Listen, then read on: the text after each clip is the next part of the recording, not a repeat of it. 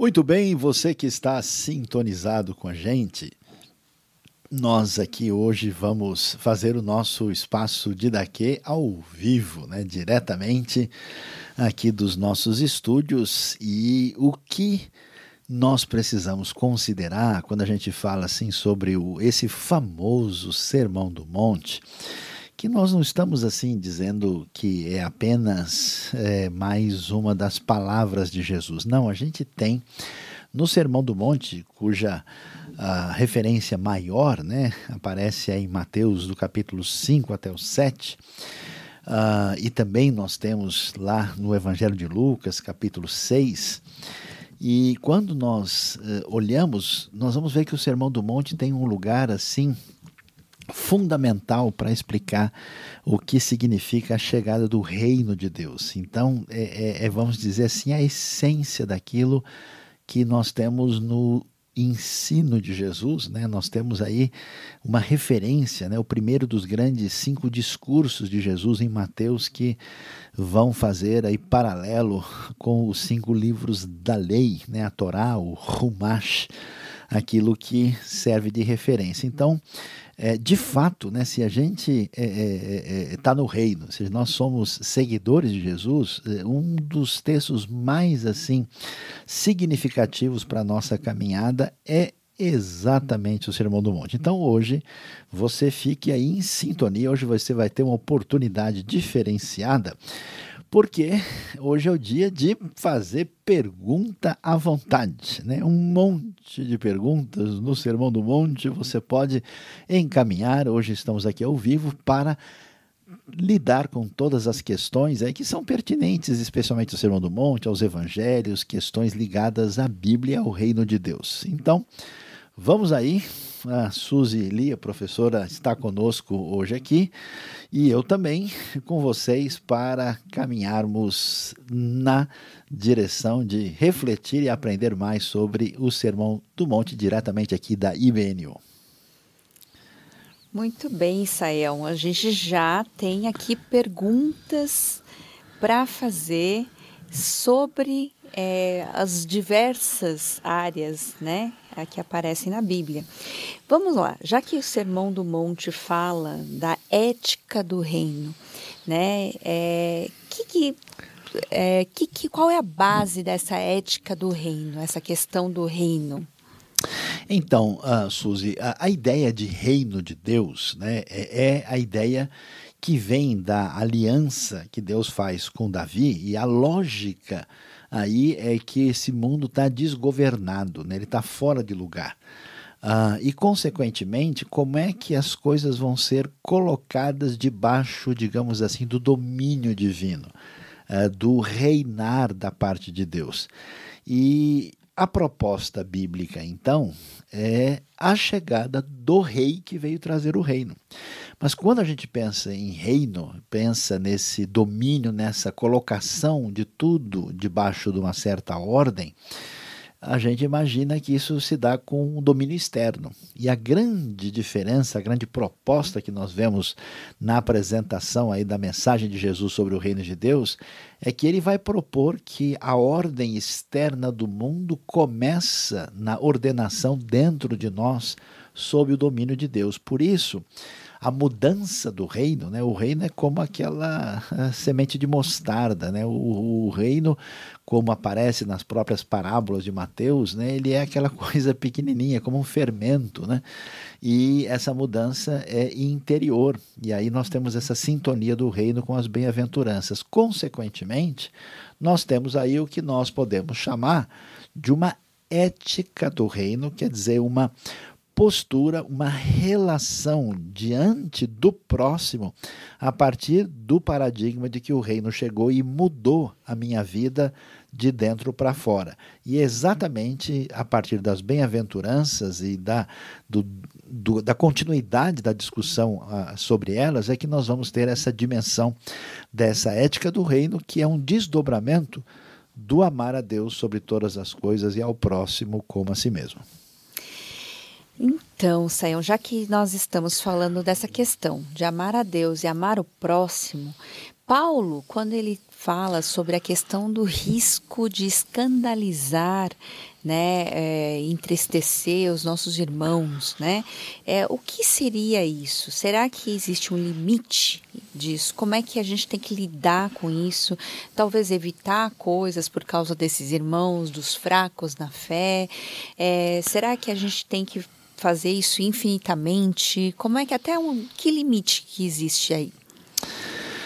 Bom, a ideia, Suzy, a gente vai ver, né, essa palavra que é traduzida aí, né, por escandalizar, significa colocar um tropeço, né? Colocar uma pessoa numa situação de ser prejudicada, né? O que isso significa, na verdade, significa que o meu comportamento vai trazer algum tipo de derrubada, né, na caminhada dessa pessoa na direção do Mestre Jesus e do reino. Então, a proposta bíblica é uma proposta de que Deus vem em primeiro lugar, em segundo lugar vem o próximo e em terceiro eu me coloco na situação de servo. Então, quando a minha atitude ela é incompreendida, né, a gente vai ver isso, por exemplo, em Romanos 14, né, discutindo, por exemplo, que a pessoa pode comer ou não pode comer, discutindo a questão de dias, né, de dias de festa, de outras comemorações, como é que isso vai ser avaliado, né, na nossa postura diante do outro. Então, quando eu percebo que eu estou prejudicando o outro, especialmente um outro mais fraco, um outro que não tem condição de compreender, né, o que está acontecendo, eu estou colocando pedra de tropeço. Jesus vai dizer uma frase forte, né, que aqueles que fazem isso com os pequeninos, né, que estão começando a caminhar na fé e que não entendem o que está acontecendo com os mais experimentados, era melhor que eles pegassem uma pedra de moinho, colocassem no pescoço e se jogassem no mar, em vez de fazer isso. Agora, isso não quer dizer que a gente precisa acomodar sempre o nosso comportamento a qualquer pessoa que aparece na nossa frente. Puxa, eu queria comer aqui pão com queijo parmesão, mas eu sei que o fulano não gosta, então eu não vou comer queijo com pão aqui, porque isso pode prejudicar a visão que ele tem de mim. Não é isso, né?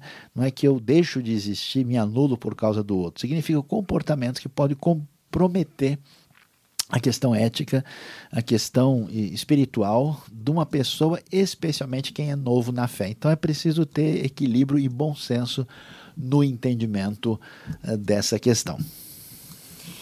Muito bom, Sayão. Agora, uma outra questão aí, já está falando de comunhão, né? Jesus lá na transfiguração teve uma comunhão especial. Era Moisés e Elias mesmo ali? Olha, Suzy, esse texto que aparece em Mateus, né, capítulo 17, né, e depois também aparece em Marcos 9, né, os dois textos assim mais explícitos, esse texto vai dizer que apareceram diante dele Moisés e Elias, né? Então o texto diz, né? Não é uma visão, né? Não é simplesmente uma projeção holográfica, né? Ou uma espécie de impressão dos discípulos. O texto é muito claro em dizer isso. E, aliás, isso é importante porque no final de Mateus 16, Jesus está dizendo que alguns que ali estão, né, que tem a ver com Pedro, Tiago e João, não vão experimentar a morte até que eles vejam o reino de Deus vindo com poder e glória. Quando você chega em Mateus 17, a tradição inclusive sugere que isso tenha acontecido no Monte Tabor, ali junto ao Vale de Jezreel, né? A gente vai ver que aquilo que tem a ver com a glória do reino futuro, ela é antecipada no sentido em que eles têm acesso ao que é chamado o reino na glória que virá. Por isso, eles vão ver as duas pessoas mais representativas da história que tem a ver com a lei e os profetas, Moisés e Elias. Então, não há dúvida que é Moisés e é Elias. E é até muito bom a gente saber que o Elias continua sendo Elias, para que ninguém imagine que João Batista é Elias de verdade. João Batista surge como aquele que vem no espírito e no poder de Elias. Então, essa compreensão é importante. De fato, temos ali Moisés e Elias.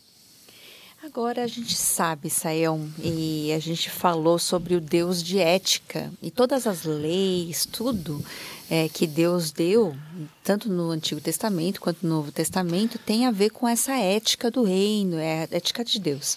Agora, tem um texto muito estranho sobre Jefté. Ele sacrificou mesmo a própria filha e foi para Deus? Então, Suzy, esse texto ele chama a nossa atenção, né? A gente vai ver essa discussão lá a partir de Juízes, né, capítulo 11, né, quando vai se falar sobre Jefté. E a primeira coisa importante, para quem está estudando aí com a gente, né, a pregação, estudando hermenêutica, né, a gente vai ver que nem todo texto, quando apresenta uma narrativa, significa que essa narrativa é normativa. Traduzindo no português, claro, não quer dizer que uma história contada na Bíblia fala sobre aquilo que deve ser feito. Às vezes ela é contada exatamente para mostrar o contrário. Então, na época do juiz, a gente tem uma situação muito confusa, muito complicada. Os israelitas estão perdidos, eles estão numa situação assim de sempre afastamento de Deus. É um caos total, né? Inclusive o próprio livro de Juízes afirma esse caos 4 vezes, né, ali no próprio livro. Então não é impossível, e talvez o texto diga isso mesmo, que numa época tão desorientada, sob a influência dos cananitas, onde sacrifício humano era uma realidade, que o Jefté, numa atitude impensada, sob influência do jeito de ser do povo à sua volta, tenha oferecido e tenha feito uma coisa dessas, né?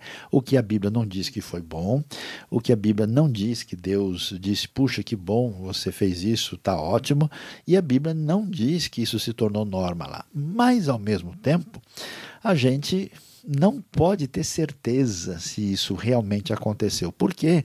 Porque tem toda uma situação do que o pessoal foi chorar a virgindade dela, então algumas pessoas e bons intérpretes sugerem que talvez esse tipo de promessa fez com que ela vivesse, de certa forma, em sacrifício, ou seja, completamente afastada da comunidade, sem poder mais se casar, e então poderia ter sido uma situação dessa, né? Mas devemos entender a situação e o contexto de Juízes, que não é um contexto que apresenta nenhum tipo de referência de prática e de comportamento para nós. Inclusive, eles faziam tudo que era contra Deus, né? Exatamente, tudo ao contrário. Bem complicado ali, né? Agora, Sayão, aqui o Osaías, né, que ele sempre acompanha a gente, ele pergunta, né, ele fala da diferença aí que tem do relato de Mateus e de Lucas, como conciliar. Por exemplo, em Mateus, ele coloca o nascimento de Jesus na época de Herodes o Grande, né? Parece que isso é em torno de 4 a.C. E enquanto Lucas parece colocar aí no censo lá de Quirino, né? Isso deveria ser em torno de 6 do ano 6 depois de Cristo, né? E aí? Então, os estudiosos discutem essas questões, e aí é importante a gente observar que quando a gente fala do Herodes o Grande, a gente não quer dizer que tudo que acontece com ele acontece somente no ano 4, né? Na verdade, Herodes começa antes disso, ele vai até o ano 4, por isso que a gente, né, vai ver que não dá para a gente fazer uma continuação, né, daquilo que envolve a vida do Herodes o Grande posteriormente, e aí nós temos uma, digamos assim, uma possível diferença pequena, né? E então, assim, esse recenseamento mencionado em Lucas, que é um pouco mais preocupado com elementos mais concretos, mais assim objetivos, né? Nos apresenta isso aí. Os estudiosos, na verdade, há uma discussão e não há uma precisão exata. A maioria vai dizer, né, a frase é meio esquisita de dizer, que Jesus nasceu 4 a.C., né? Mas alguns sugerem entre 6 e 4. Então temos aí uma margem de discussão em relação ao assunto, né? E a gente então fica com essa consideração a respeito do que encontramos lá. Bom, Sayão, Jesus, ele realmente falava com autoridade. Aí Carol pergunta aqui, né, e lá em Mateus 7, 28, o que quer dizer então isso? Que falava que Jesus ensinava como quem tem autoridade e não como os mestres da lei. O que é isso? Bom, Suzy, o que acontece? A autoridade, né, está relacionado com dois elementos fundamentais, né? Um, se a pessoa, quando fala de maneira devidamente embasada, né? Então, quando você tem, vamos dizer, um rabino, que é a posição de Jesus, de alguém que é uma espécie de mestre da lei, ele vai citar a lei, vai citar os profetas, vai citar esses detalhes, né, ligados àquilo que a Escritura apresenta. E quando você tem, vamos dizer, um mestre da lei meio enfraquecido, essa pessoa não tem tanto manejo das Escrituras assim. Agora, além disso, a atitude de Jesus é daquele que fala com interesa de coração e fala plenamente a verdade. A gente vai perceber, e isso está claro até pela pesquisa histórica e arqueológica, que boa parte da religiosidade dessa época, no ambiente de Jerusalém especialmente, ela é uma autoridade, uma atitude religiosa que está prejudicada, né? As pessoas fazem as coisas por interesses políticos, eles respondem as coisas de acordo com os seus próprios objetivos, existe uma relação assim de muita contradição, né? Então Jesus, diferentemente, em vez de responder, escuta, a gente deve, né, vocês acham que João Batista era enviado de Deus? Aí a atitude dos religiosos é, bom, se a gente falar que era, vou perguntar por que a gente não acreditou nele então. Se falar que não, ele é muito popular e o povo gosta dele e vão se voltar contra a gente. Vamos responder o que a gente não sabe. Então essa atitude caracteriza essas pessoas sem convicção. Jesus, o que ele faz? Ele fala a verdade, ele fala em nome de Deus, ele se apresenta como Messias, ele tem autoridade de maneira a apresentar a sua palavra de maneira convincente e incisiva. Muito bem, Sayão. A gente vê, né, em toda a fala de Jesus que realmente ele fala com muita autoridade. Agora, o Danilo aqui, Bernardino, ele pergunta essa questão do reino, voltando ao reino. O fato de a gente morar num país democrático, capitalista, será que isso dificulta a nossa compreensão aí sobre essa ideia de reino? Então, é interessante isso, a resposta é sim e não, né? Porque o que a gente entende quando pensa em reino?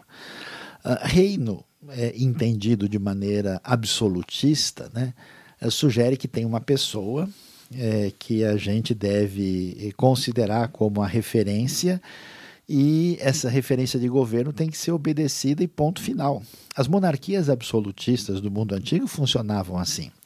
Na Bíblia existe um esvaziamento da força do rei a partir da ideia de que o único rei de fato que existe é o próprio Deus. Então, quando Deus é apresentado como rei, isso quer dizer que ninguém mais reina.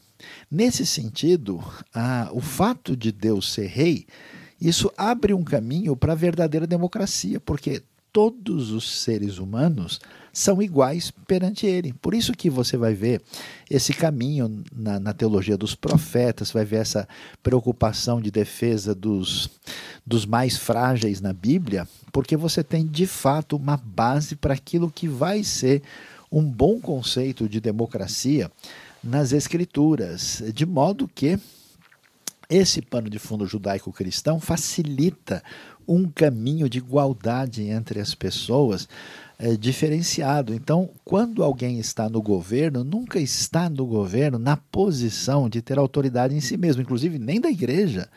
A sua autoridade é representativa em nome de Deus e deve ser submisso a ela. Veja que em Israel, o rei poderia ser repreendido pelo profeta com base na Constituição, que é a própria lei.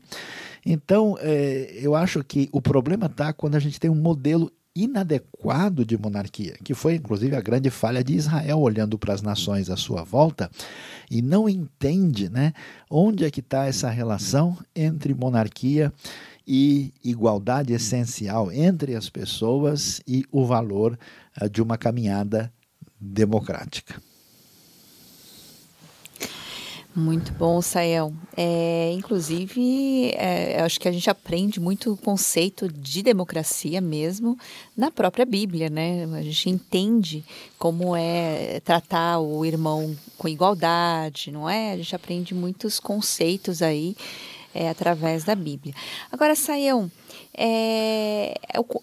o grande conflito, o otaku narutera aqui, diz, o grande conflito está aí entre os próprios cristãos, né? Cada um parece que tem uma visão diferente, uma interpretação diferente, parece que cada um vive um reino diferente.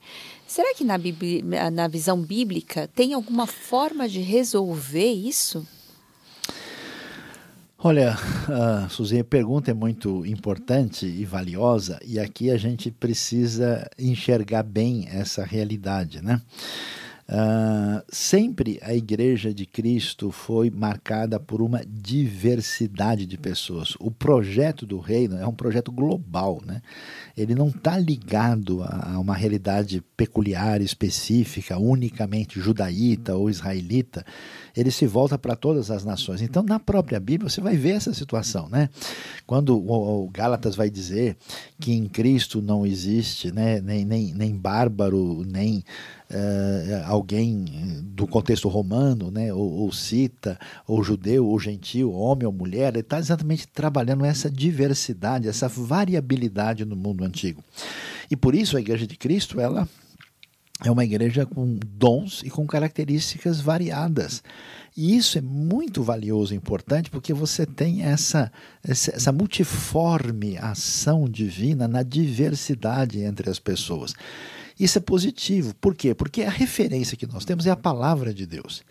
E a palavra de Deus, ela sempre está diante do intérprete. E nós temos a responsabilidade de ler a cada geração, entender essa palavra e colocá-la em ação e em prática. E esse desafio vai ter contornos levemente distintos, dependendo do desafio, da questão, do contexto, da situação. Isso não é um problema. É bom que o meio evangélico, o meio do povo de Deus, tenha essa diversidade desejável e saudável. Não há um problema. Por que esse modelo de igreja é o único e o outro é diferente?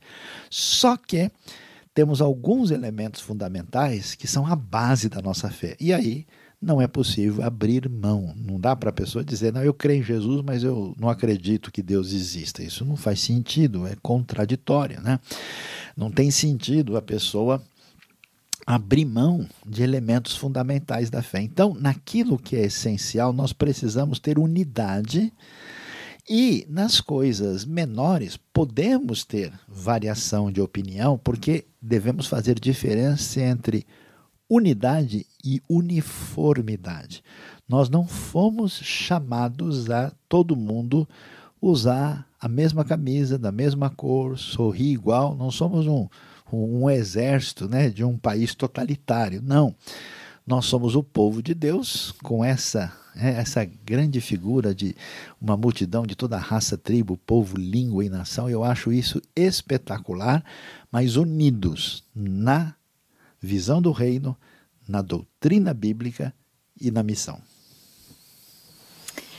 É verdade, Sayão, é realmente muito precioso isso, essa diversidade e linda, multiforme graça de Deus. Agora, continuando nessa questão, nessa linha, o Luiz Carlos ele faz uma pergunta, o entendimento então do reino, né, dessa questão do reino, é influenciado pelo contexto social e pela teologia no local onde ela ocorre?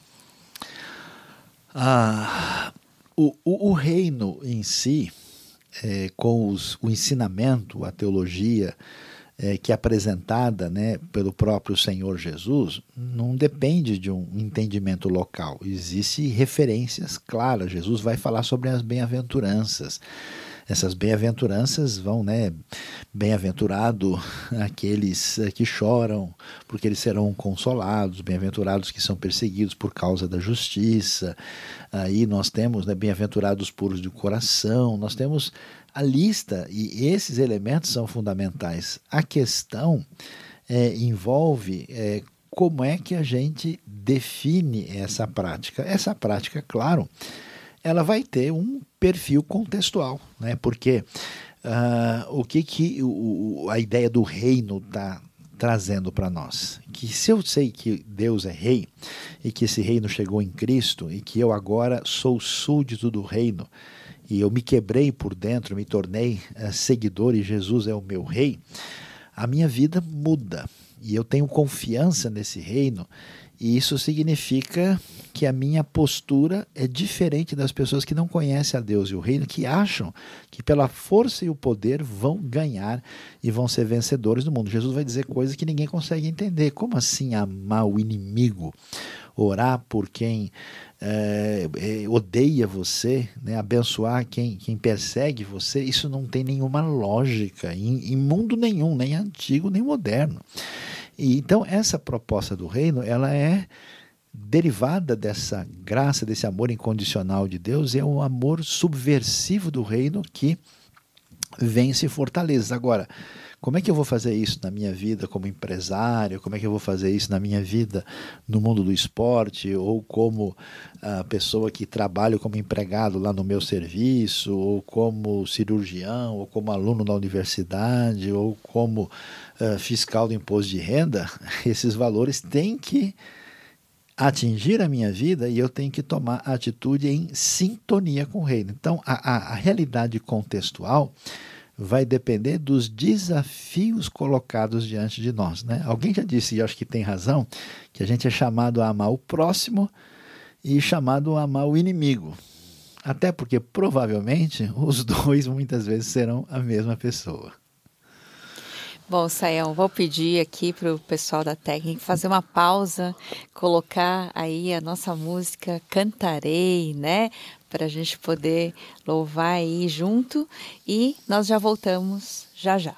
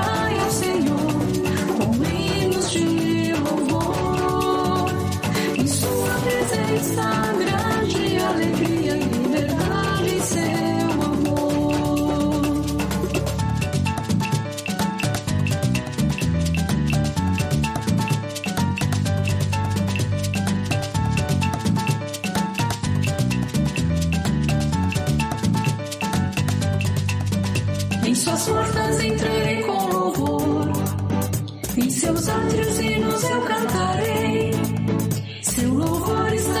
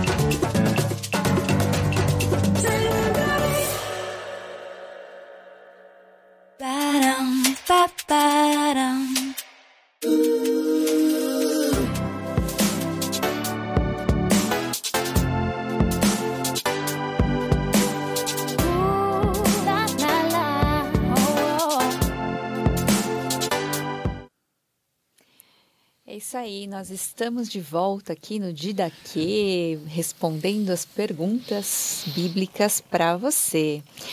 E Sayão, esse negócio de lei, né? Lei lá do Antigo Testamento. Aí Jesus vem, o Tiago faz essa pergunta. Jesus veio e disse: eu vim cumprir a lei e não abolir. O que quer dizer isso, Sayão? Essa frase ela é extremamente importante, né, dentro do Sermão do Monte. E qual é a razão por que essa frase surge? Porque está sendo dito por algumas pessoas que Jesus está invalidando a palavra divina. Que Moisés disse uma coisa e Jesus está dizendo outra.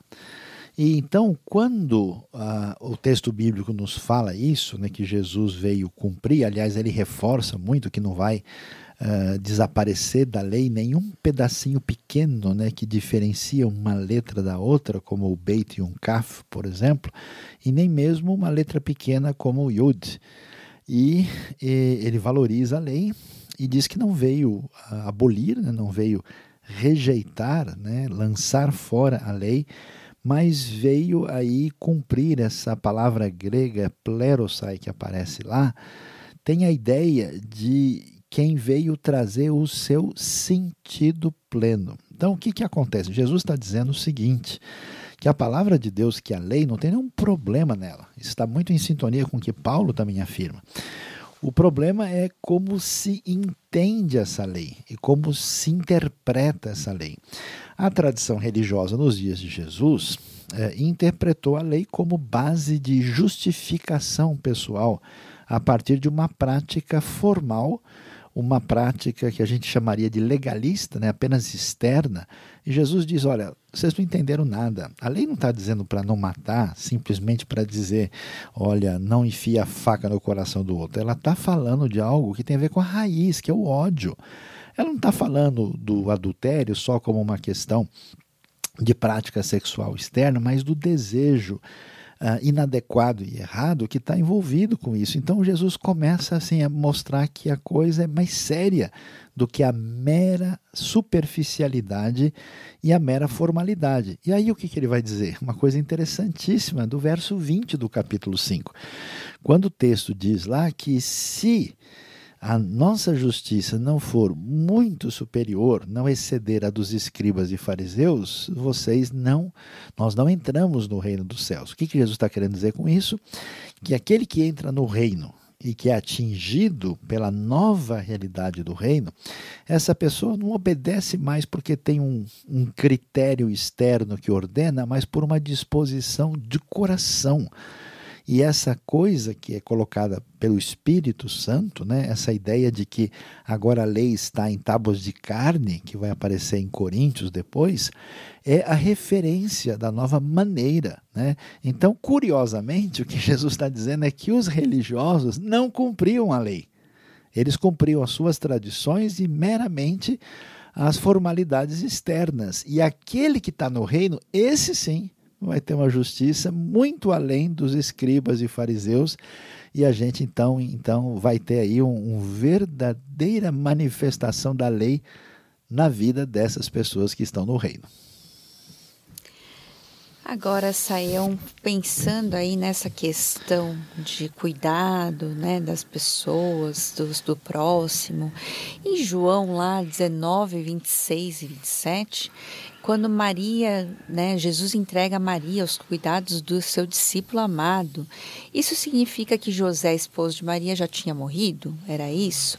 Isso era costume entre eles quando havia uma viúva? Como é que era? A Susana pergunta. Olha, nós não temos uma informação explícita no texto bíblico, né? Existem aí algumas sugestões do que deveria ter acontecido, e a gente pode pensar da seguinte maneira: como era comum nos tempos do contexto judaico, até mesmo das épocas mais antigas, mas também na época do Novo Testamento, um casamento de uma moça com um marido que era mais velho, às vezes mais de 10 anos mais velho. Então, é muito possível, sim, que José é mais velho que Maria e que, nesse momento, se a gente está pensando aí na crucificação, né, Jesus aí com 33 anos de idade, né, a gente vai, então, imaginar que José, se estivesse vivo, seria alguém com mais de 60 anos. Então, a chance de José ter morrido é grande. Até porque o Evangelho não fala mais nada, não tem nenhuma informação sobre ele. Então, essa conclusão ela é sensata, é plausível, né? E essa questão, né, não dá para a gente fechar. Olha, se tinha um amigo próximo e muito chegado, ele deixava, né, a sua mãe quando o pai morria aos cuidados. Isso não é tão assim definitivo, mas essa solidariedade no ambiente judaico, nessa questão de não deixar pessoas abandonadas e sempre sob o cuidado de alguém, que muitas vezes era um parente próximo, isso está na mesma lógica, por exemplo, da lei do levirato, né?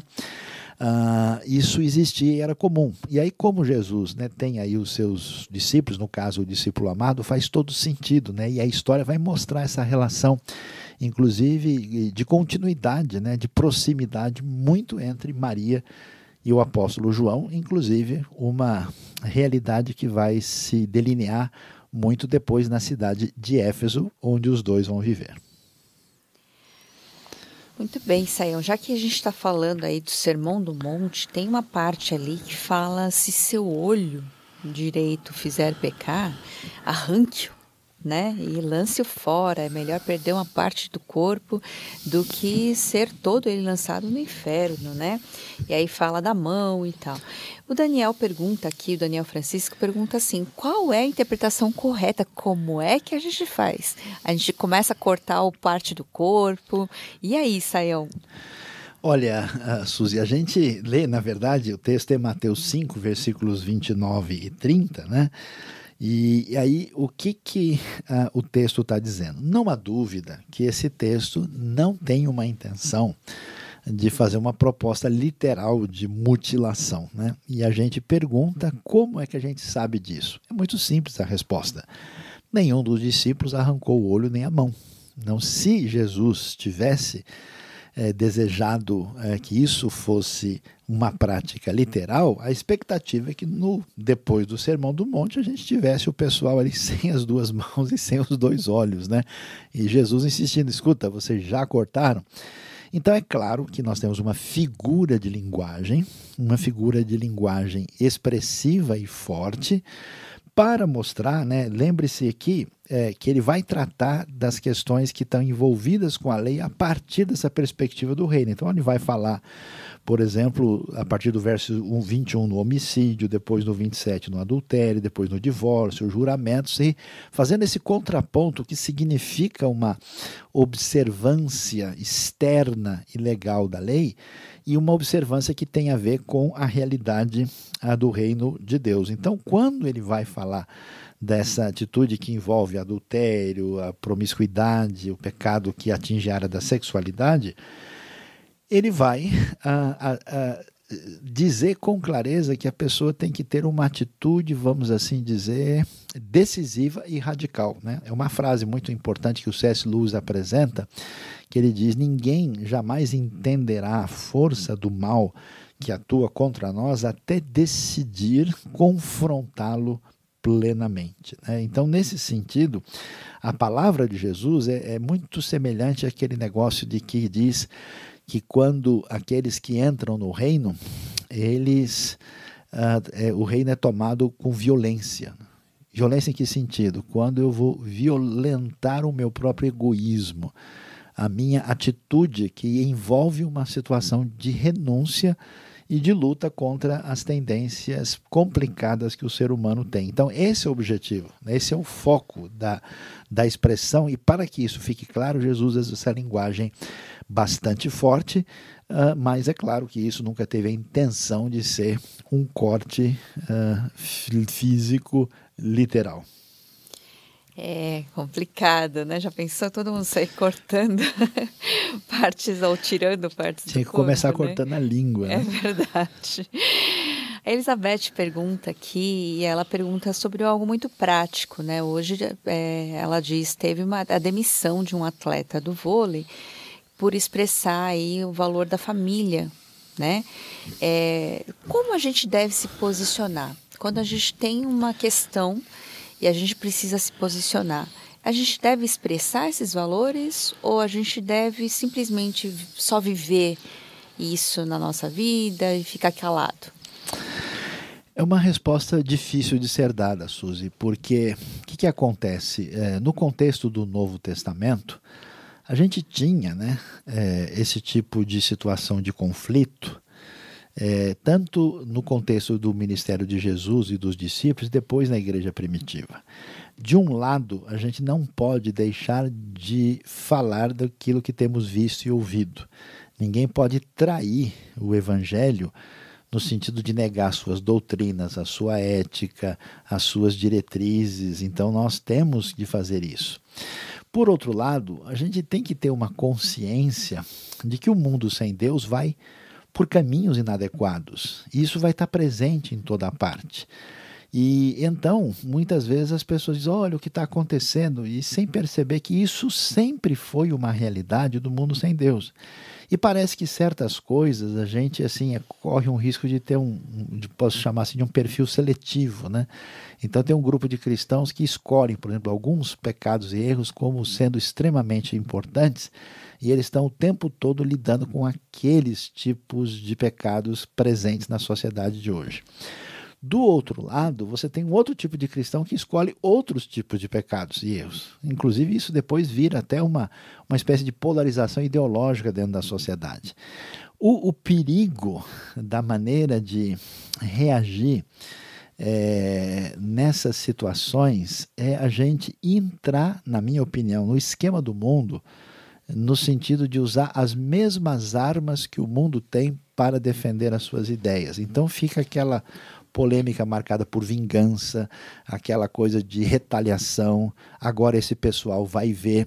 E na minha opinião isso é cair numa armadilha, né? Porque Jesus disse, né, que a gente não deve estranhar. Ele diz: quando vocês começarem, por exemplo, o próprio Sermão do Monte, a gente pode até ver, né? Quando ele diz, né, tudo que vai acontecer conosco, né? Ele diz: bem-aventurados serão vocês quando por minha causa os insultarem, perseguirem e levantarem todo tipo de calúnia contra vocês. Alegrem-se e regozijem-se, porque grande é a recompensa de vocês nos céus. Então nós somos chamados a entender que essa realidade vai acontecer. Não quer dizer que a gente deve mudar de opinião, não quer dizer, mas eu não acho que a saída seja cada vez que uma sociedade coloca uma postura num âmbito geral, a gente saia para uma atitude bélica, que eu tenho a impressão que isso não seria a maneira de Jesus e dos discípulos reagirem a partir da proposta do Sermão do Monte. A gente pode ser firme, bíblico e ainda assim, mesmo atingido, mostrar amor e misericórdia e que o nosso coração, pela graça de Deus, é inabalável, rejeitando todo tipo de pecado, maldade, mas tomando um pouco de cuidado para que a gente não entre numa sintonia que não é a sintonia do reino. O que aconteceu, eu acho que realmente foi uma coisa inadequada. Eu me pergunto se de fato as pessoas estão preocupadas, por exemplo, com aquilo que é definido como crime de homofobia, por exemplo, né? Porque tem milhares de pessoas sofrendo isso no Afeganistão, sofrendo isso no Irã, sofrendo isso em diversos países totalitários, e parece que não há uma mobilização para tentar salvar a vida dessas pessoas que estão de fato sofrendo algo. E aí eu me pergunto se os elementos que estão por trás de certas ações assim são de fato preocupação com o indivíduo. E a gente pergunta também se da nossa parte como religioso, quando a gente reage, se a gente está preocupado com as pessoas e com as vidas, ou simplesmente tentando dizer, olha, você está errado e eu vou dizer para você como você está errado. Então tem que ter um pouco de tato e de atenção e de muita sabedoria e bom senso para lidar com a questão. É verdade, Sayão, realmente tato, muita sabedoria e muita fundamentação, acho que da base da palavra de Deus, porque isso é o que nos ajuda, né, a viver realmente a nossa vida, né? Agora, Sayão, mudando um pouquinho de assunto aqui, você que viajou muito lá para Israel, você conhece bem, a pessoa pergunta assim, será que não temos nada concreto, absoluto aí sobre de Davi, Salomão, na Terra Santa, lá em Israel? Foi destruído propositalmente? Se sim, por quem? Será que não tem mesmo, Sayão? Você que andou aí muito nessas viagens. Olha, Suzy, eu sei que não só eu, a turma da IBNU toda aqui, você, o Jonatas, né? E outros já viram isso de perto também. Então, veja, talvez a coisa não esteja bem compreendida, né? Antigamente, alguns mais críticos diziam o seguinte, olha, não existe nada sobre Davi e Salomão em Israel. Mas a arqueologia trabalhou muito, né? E descobriu muita coisa. Então, é impossível você dizer isso hoje, que não tem nada da época de Davi e de Salomão. A gente tem um lugar em Israel chamado Cidade de Davi, né? Onde você tem ruínas de um lugar que muitos arqueólogos acham que era realmente o Palácio de Davi. A gente tem uma localidade chamada Herbet-Keyafa, não é muito longe de Jerusalém, e que é da época davídica. A gente tem a famosa inscrição encontrada em Tel Dan, que coloca por nome ali Beit Davi, é a casa de Davi. A gente tem ruínas em Jerusalém, que fica um pouquinho acima da cidade de Davi, e algumas dessas construções, né, que foram analisadas em 2009, elas são da época de Salomão. E a pergunta é, mas por que a gente não acha mais coisas, né? Bom, a terra de Israel foi invadida mais de 100 vezes, né? Então você tem conquista, você tem destruição, você tem guerra, você tem batalha. E os conquistadores, quando vêm, eles não vêm assim, ó, vamos deixar esse negócio em pé aí para os arqueólogos descobrirem e levar as peças para o museu. Tudo que tem, né, de importante, lembra que Davi foi rei há 3 mil anos atrás, né? E a cidade foi destruída, conquistada. Nós temos algumas das coisas, hoje até mesmo os arqueólogos mais críticos falam, não, olha, na época de Davi não era assim tão simples como eu imaginava, porque as coisas estão mostrando numa outra direção, né? Mas a parte mais importante da realidade do Templo de Salomão está debaixo da esplanada do templo lá, onde nós temos os edifícios muçulmanos, onde ninguém pode mexer. Então, né, não dá para a gente fazer qualquer coisa lá, mas os achados cada vez mais evidenciam, né, a realidade da Bíblia. Agora, fora de Jerusalém, nós temos lugares como Hazor, temos Megido, temos aí Gezer, né? Que são cidades citadas em 1 Reis 9, versículo 15, da época de Salomão, e temos muita coisa que aponta para essa época da monarquia mais antiga e até mais antiga do que ela, como eu mesmo pude contemplar na minha visita a última vez que estive em Hazor, uma das cidades de Salomão. Mas foi arqueologia ou você realmente viveu? Olha, não era para falar sobre esse assunto, né?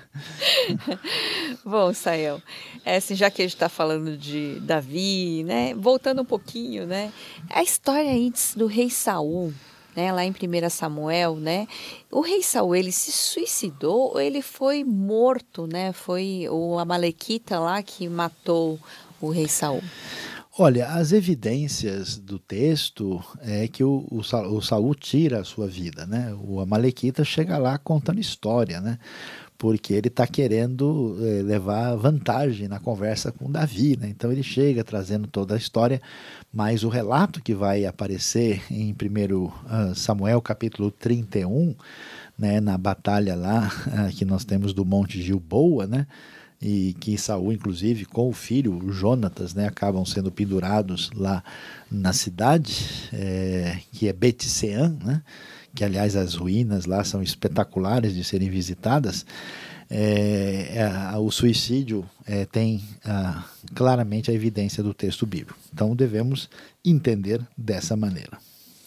Bom, Sayão, temos aí o tempo de mais uma pergunta? Só mais uma aí, porque está bem adiantado mesmo. Tá bem em cima, né? Então, Jesus Cristo está neste momento entronizado à destra do Pai, com o corpo físico glorificado, certo? É isso? Como entender a onipresença de Jesus?